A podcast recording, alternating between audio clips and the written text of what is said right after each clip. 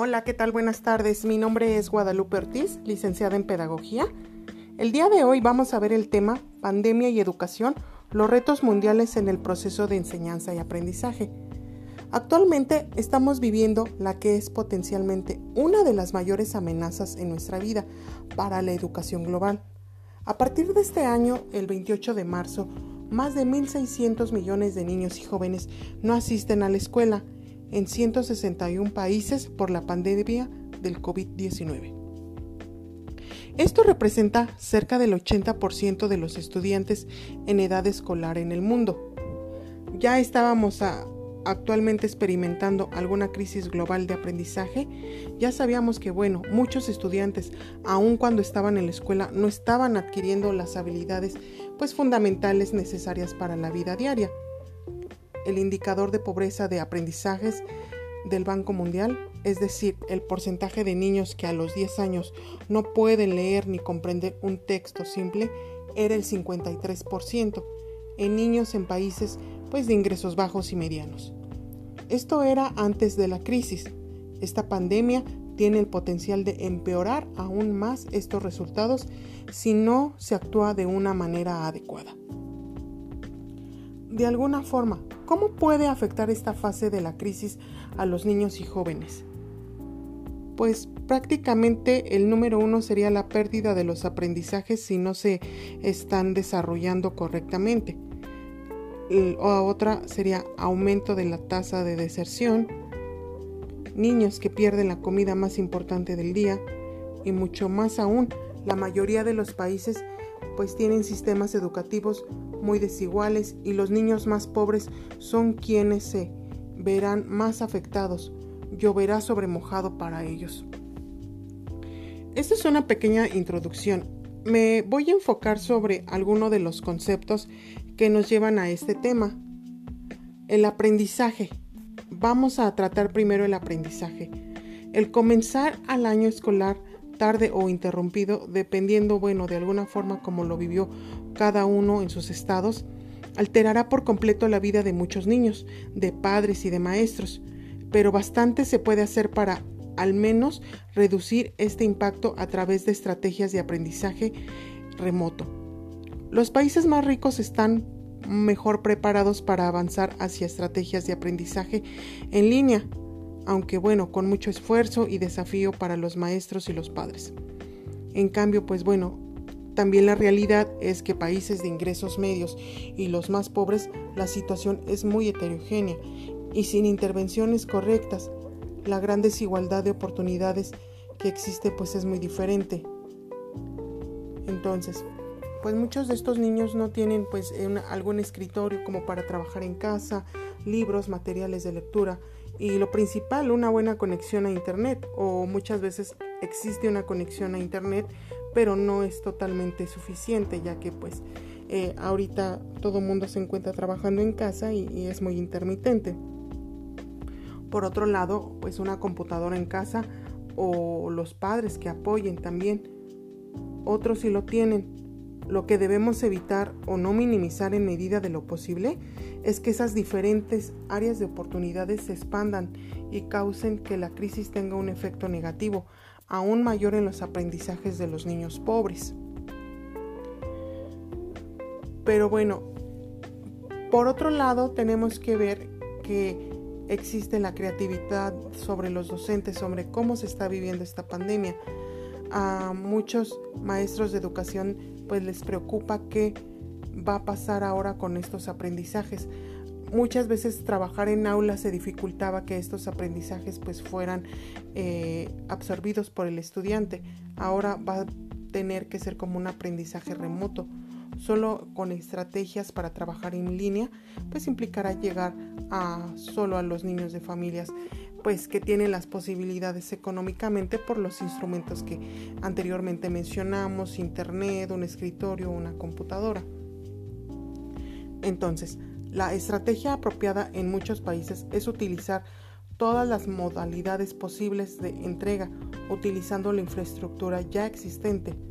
Pues usar herramientas en línea para asegurar que las guías pedagógicas con planes de clase detallado, videos, tutoriales y otros recursos que estén disponibles para algunos estudiantes y pues para la mayoría de los maestros para que puedan también trabajar.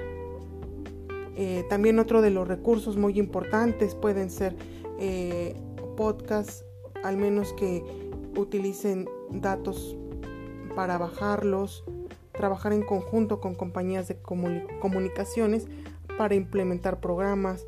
Ahorita pues la SEP se ha basado mucho en utilizar la televisión y manejar así sus clases. Ahora bien, pero tenemos que poner las cartas sobre la mesa y saber que bueno, esto no es lo suficiente. Como lo comentaba, la radio y la televisión también son herramientas muy poderosas. La ventaja que tenemos hoy en día es que pues a través de redes sociales, WhatsApp o mensajes, los maestros de educación pueden comunicarse de manera efectiva con los padres y los maestros y hay una cierta comunicación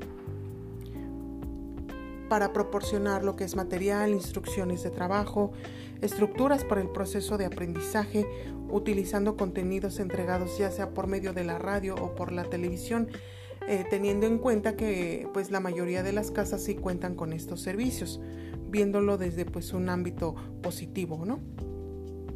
El aprendizaje remoto hoy no solo es aprendizaje en línea, es el aprendizaje utilizado para todas las plataformas de comunicación con el objetivo de llegar a mayor cantidad de los estudiantes eh, posibles. Yo creo que otro de los conceptos importantes que tenemos que ver es mantenerse enganchados. Ahora bien, es fundamental mantener el vínculo de los estudiantes con el proceso educativo, especialmente los jóvenes de secundaria, las tasas de deserción escolar siguen siendo muy altas en muchos países y pues un largo periodo de falta de clases puede resultar en mayor aumento. Muchos jóvenes pues simplemente no regresan a la escuela. Es importante mantener conectado con la escuela para cualquier medio necesario.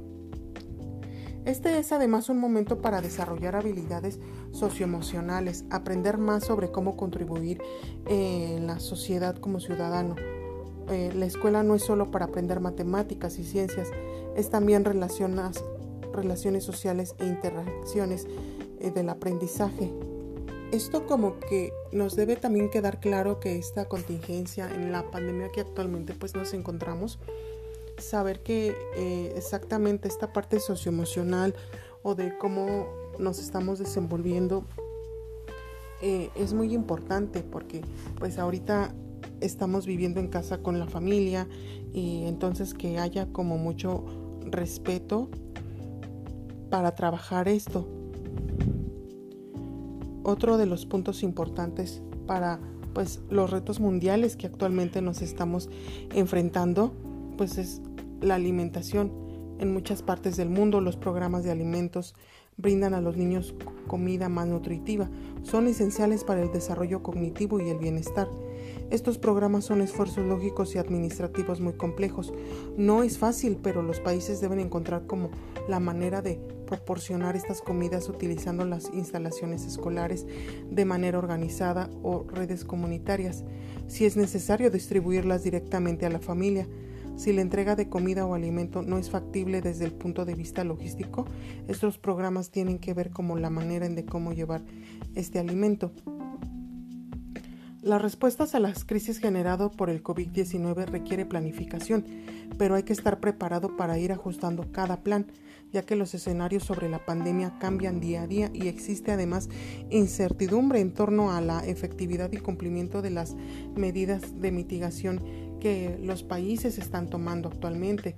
Las reaperturas de las escuelas podrían ser graduales, ya que las autoridades pues querrán reducir la aglomeración o la posibilidad de una segunda ola de la pandemia. En este contexto incierto, pues podría ser mejor tomar decisiones suponiendo un escenario relativamente de suspensión de clases, ya sea a largo o corto plazo. Pero bueno, lo la buena noticia ante todo esto es que pues el sistema escolar tendrá que poner un, un efecto positivo a largo plazo.